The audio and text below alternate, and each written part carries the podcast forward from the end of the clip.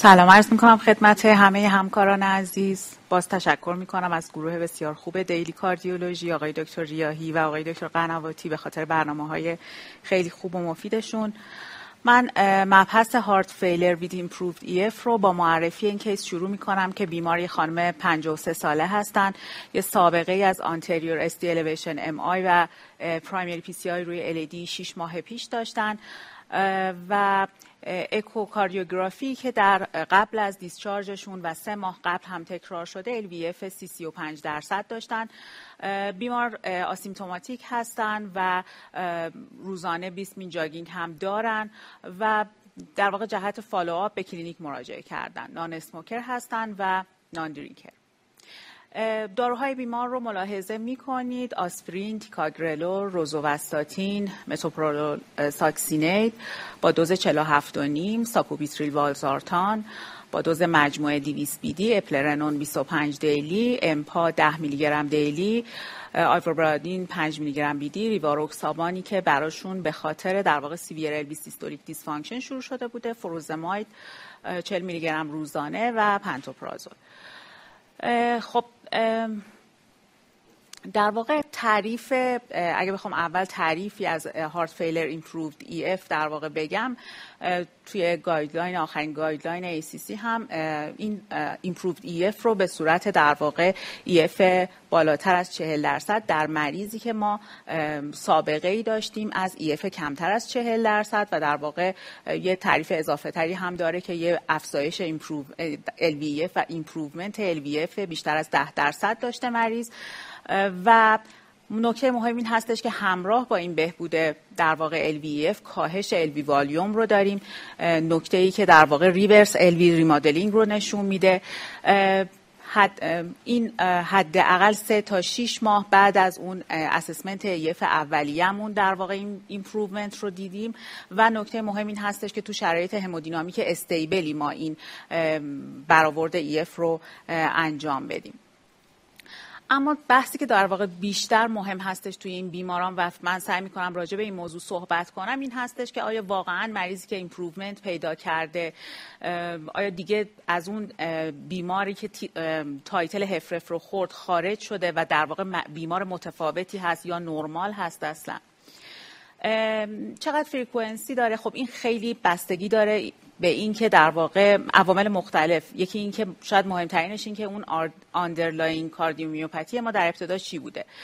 و به عنوان مثال هر چقدر که این heart failure chronic تر باشه احتمال اینکه improvement رو ببینیم کمتر هستش.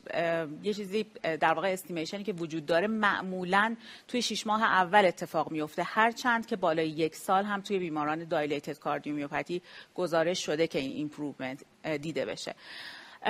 یه،, یه سری از مطالعات هستن که ما ازشون اومدیم و اون data رو در مورد این دسته از بیماران در آوردیم. به عنوان مثال بیمارانی که توی مطالعه MADIT-CRT دسته از بیماران بودن که super responder بودن و در واقع EF شون کاملا نرمال شد و بالای 50 درصد شد. توی اون مطالعه به عنوان مثال 7 درصد بیماران در واقع بهبود LVEF داشتن. همونطور که گفتم اون underline cause ی که باعث heart failure شده خیلی مهم هستش. معمولا گروهی دچار improvement میشن که ما یک abnormal energetic داشتیم به عنوان مثال مثلا tachy-induced cardiomyopathy یا هایپوتیرویدی هایپرتایرویدیسم یا اینکه یک insult toxic داشتیم به عنوان مثال بیمارانی که تحت chemotherapy قرار گرفتن بیماران PPCM کسانی که الکل مصرف می‌کردن بعد قطع در واقع الکل می‌تونن دچار improvement بشن و ما بیشتر توی این گروه ها می‌بینیم. یا وقتی که یک در واقع inflammation ی وجود داره خب توی این دسته ها ما بیشتر می‌بینیم که improvement دیده بشه. یا حالا استفاده از device ها و داروها که باعث شده که خب reverse LV remodeling ببینیم و بهبود LVEF رو داشته باشیم. همینجا بهتر هستش که روی این نکته تاکید بشه که در واقع این یک improvement هستش و LV کاملا recover نمیشه. توی اکثر بیمارانی که ما improvement LVEF رو داریم biomarker ها همچنان abnormal هستند و ما همچنان sign و symptom هایی داریم که نشون میده که همچنان عملکرد مختل هستش و کاملا نرمال نشده. در نتیجه بهتر هستش که از لفظ همون improved استفاده بکنیم. و در واقع این improvement ی که بیماران تجربه می‌کنن توی LVEF شون الزاما به این معنی نیستش که تمام اون در واقع پاتولوژی که وجود داشته و اون underlying structure cardiomyopathy که وجود داره در واقع عکس شده و recover شده و کاملا از بین رفته. چه فاکتورهایی به ما در واقع پیشگویی کننده این هستش که LVEF improvement پیدا می‌کنه. توی مطالعات مختلف دیده شد که در خانم ها بیشتر اتفاق میفته در non cardiomyopathy ها بیشتر اتفاق میفته هر چقدر که کوتاهتر باشه اون دوره شروع heart failure مون بیشترین improvement رو می‌بینیم. و اینکه هر چقدر که در ابتدا اون remodeling مون کمتر شدید باشه مثلا LV حالا والیوم های خیلی زیاد یا remodeling خیلی شدیدی اتفاق افتاده باشه تو اون دسته خب کمتر improvement می‌بینیم. left bundle branch block نکته جالبی هستش که درسته که اونهایی که left bundle هستند و CRT براشون در واقع تعبیه میشه improvement خوبی ما توی بهتری توی این دسته از بیماران می‌بینیم ولی خود وجود left bundle فاکتوری هستش که در واقع نشون میده که improvement کمتر اتفاق میفته. عکس اون حالتی که ما در واقع بهبودی رو توی با CRT تو این گروه بهتر می‌بینیم. و عوامل ژنتیک زمینه ای که وجود داره خب دیده شده که توی اون دسته ای که ما موتاس activating موتاسیون هایی توی ژن های ACE و beta one adrenergic receptor هامون داریم این improvement کمتر دیده میشه. در بیمارانی که اون cardiomyopathy شون بر اثر بر اثر موتاسیون titin هستش این improvement بیشتر دیده میشه. البته حالا یه استثنایی توی بیمار توی PPCM ها داره که من بعدا توضیح میدم. یا مثلا موتاسیون اگه که در lamin A وجود داشته که حالا یکی از موتاسیون هایی هستش که توی بیماران arrhythmogenic cardiomyopathy می‌بینیم خب این پیشگویی کننده این هستش که این improvement احتمالش کمتر هستش که اتفاق بیفته. مصرف بتا ها خب توی مطالعاتی که البته خیلی مطالعات بزرگی نیستن ولی قوی ترین در واقع فعلا دارویی که دیده شد که با reverse remodeling در ارتباط هستش بتا ها هستن. در مطالعه البته PARADIGM باز با ARNI این reverse remodeling دیده شد. و اینکه در واقع توی بیمارانی که گفتم توی بیمارانی که ischemic نیستن و non ischemic هستن ما این improvement رو بیشتر می‌بینیم. اما توی بیمارانی که در واقع ischemic cardiomyopathy هستن بعد revascularization اون دسته ای که myocard viable بیشتری داشتن این improvement بیشتر دیده شده.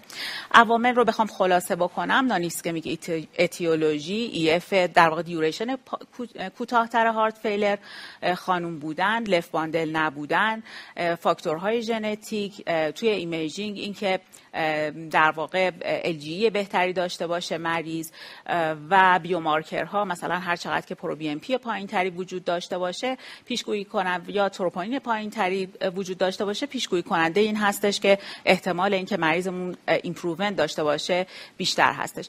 چه اتفاقی میفته اتفاقی که میفته این هستش که یه سری تغییرات molecular یا cellular داریم که بر اثر اون در در, در واقع حاصل اون درمان هایی که ما در واقع استفاده می‌کنیم یا از بین رفتن اون insult ی که وارد شده خب ما یه در واقع کاهشی رو داریم توی والیوم ها و اون منحنی pressure volume مون به سمت چپ شیفت می‌کنه فشارها و pressure ها به سمت نرمال میرن contractility بهتر میشه سایز و در واقع کلا geometry LV مون بهتر میشه.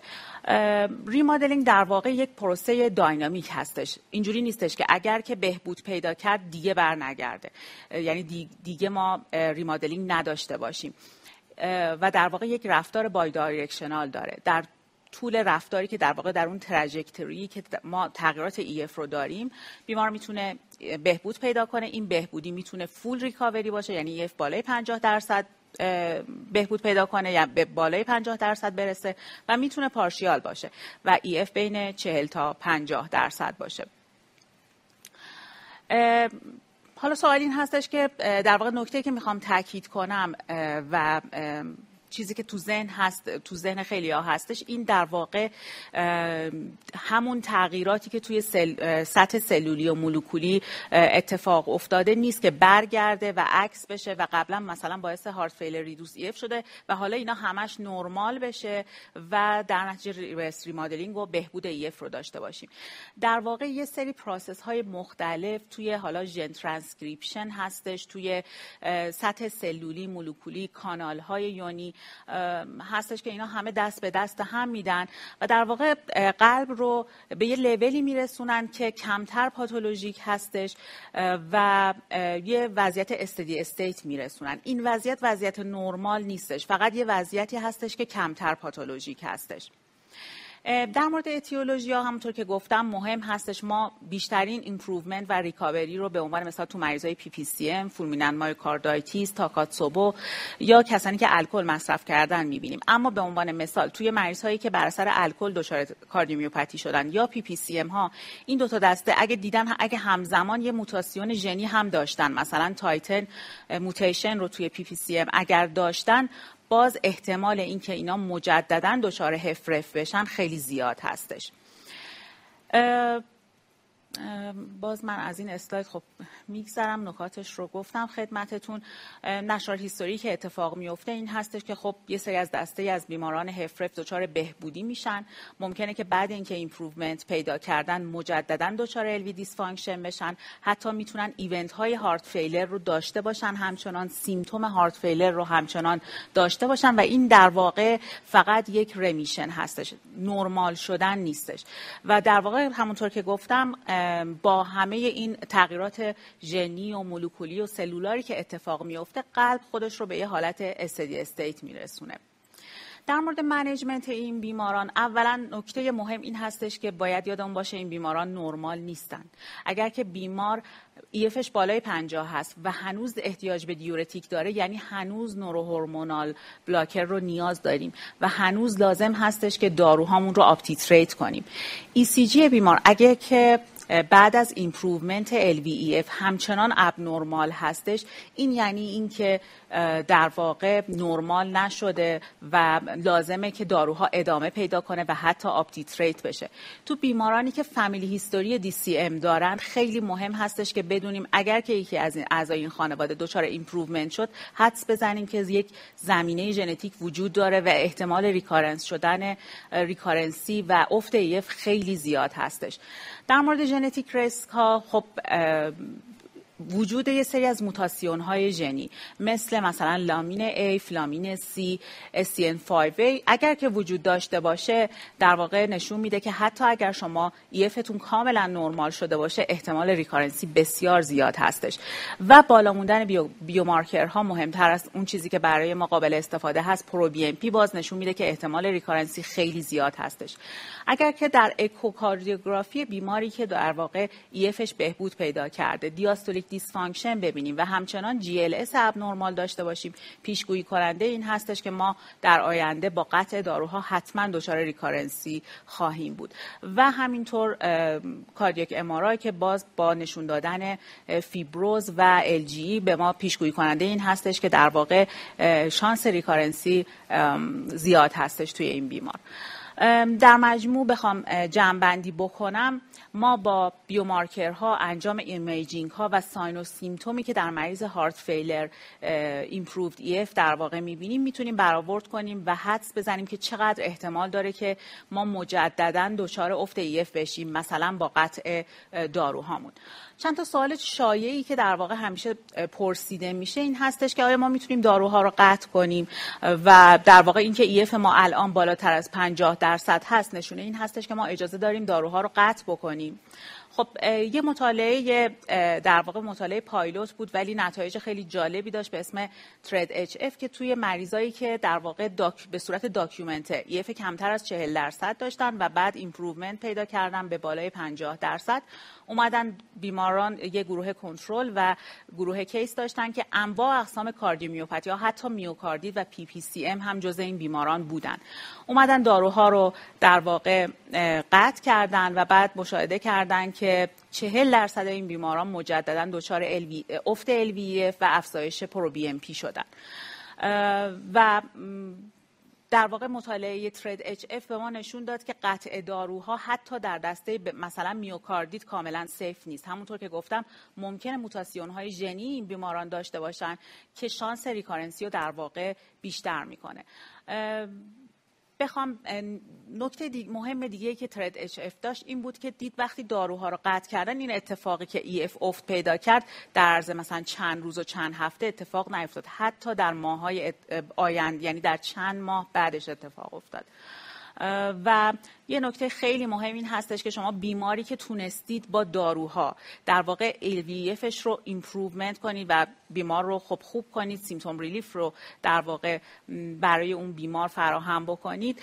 خیلیش این احتمال وجود داره که شما با قطع داروها damage بیشتری حتی از دفعه قبل, قبل به بیمار وارد بکنید و ممکنه که دیگه دفعه دوم improvement LVEF اتفاق نیفته. در مورد follow-up شون خب لازم بعد اینکه نرمال شد لازمه که همچنان بیماران به صورت دوره ای اکو بشن imaging براشون انجام بشه تو بعضیا که ریسک آریتمی داریم Holter monitoring انجام بشه و در واقع اینجوری هستش که نکته این هستش که حالا جدا از اینکه هر چند وقت یک بار باشه با گذاشتن این استایل ها در واقع می‌خوایم بگیم که این بیماران نباید رها بشن. حتی اگه EF شون کاملا نرمال شده. سوال بعدی که در واقع وجود داره بحث دی هستش که فکر می‌کنم البته تو بحث ها هم میشه راجع بهش صحبت بکنیم. و اینو من فکر می‌کنم بهتره که توی بحث با هم دیگه صحبت کنیم چون وقت هم کم هست. اگه بخوام برگردم به بیمارمون بیماری بود که در واقع یک بیمار ischemic cardiomyopathy هرچند که البته single vessel بود بیمارمون. به حال بیماری بوده که به دنبال MI دچار افت EF شده بود و بعد improvement داشته. و EF ش به در واقع حدود ببخشید 40 45 درصد 45 50 درصد رسیده. چه تغییراتی توی این داروها در واقع میدیم و چه توصیه هایی به بیمار داریم. اول اینکه باید بگم که مهمترین حرفی که به این بیمار باید زده بشه این هستش که خب خیلی عالیه که EF ش بهبود پیدا کرده اما اصلا معنیش این نیست که داروها در واقع ادامه پیدا نمی‌کنه. داروها حتما باید ادامه پیدا بکنه. در مورد نسخه دارویی که بیمار داره آسپرین و تیکاگرلور خب 6 ماه از MI گذشته چون به دنبال STEMI بوده قاعدتا فکر می‌کنم که بهتره که یک سال استفاده بکنه.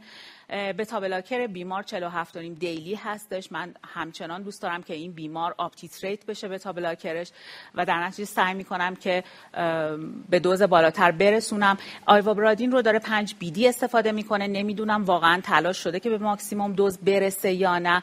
اما اگر که حتما باید حتما تلاش کنیم اول به تابلاکرمون به ماکسیموم دوز برسه. و بعد ایوابرادین رو شروع کنیم. آرنیش دوز خوبی هستش. اپلرنون رو حتما من ادامه میدم تو این بیمار.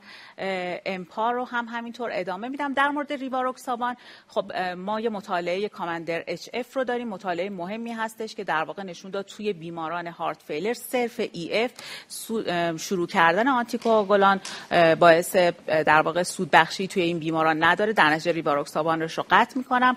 و diuretic رو بر اساس symptom مریض ما می‌تونیم اگه هیچ symptom ی نداره در واقع دارویی هستش که می‌تونیم قطع کنیم اما ممکنه که همچنان با قطع diuretic مریضمون symptomatic بشه.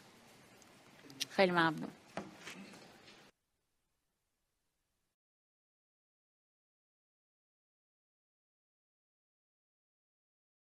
خانم دکتر خیلی مبحث مهمیه و به نظرم خیلی malpractice توش زیاده. یعنی من یه جمله پس بخوام highlight بکنم که ما در در حقیقت HFrEF full and sustained recovery نداریم. فقط یه remission داریم. بله و اگه در حقیقت داروهای مریض رو کم بکنیم عملا کمک کردیم که دوباره بیمار برگرده به حالت قبل. من چون فقط واقعا سه دقیقه فرصت دارم اگه اجازه بدین من سه تا سوال دارم. من ده ثانیه می‌پرسم هر کدوم شما حدود چهل ثانیه. دکتر امین از خدمت شما سوال اول رو بپرسم. خانم دکتر خب فرمودن که عملا همه داروهای HFrEF بیمار که optimize هست و guideline directed هست اگه داروی درست بوده ادامه پیدا می‌کنه. من یه بار دیگه می‌خوام راجع به diuretic بیمار سوال بپرسم. چون این همیشه تو practice سوال هست که آیا diuretic بیمار با یه low dose ی ادامه پیدا بکنه یا ما می‌تونیم بیمار رو taper off کنیم نسبت به diuretic؟ اگه بیمار الان symptom ی نداره.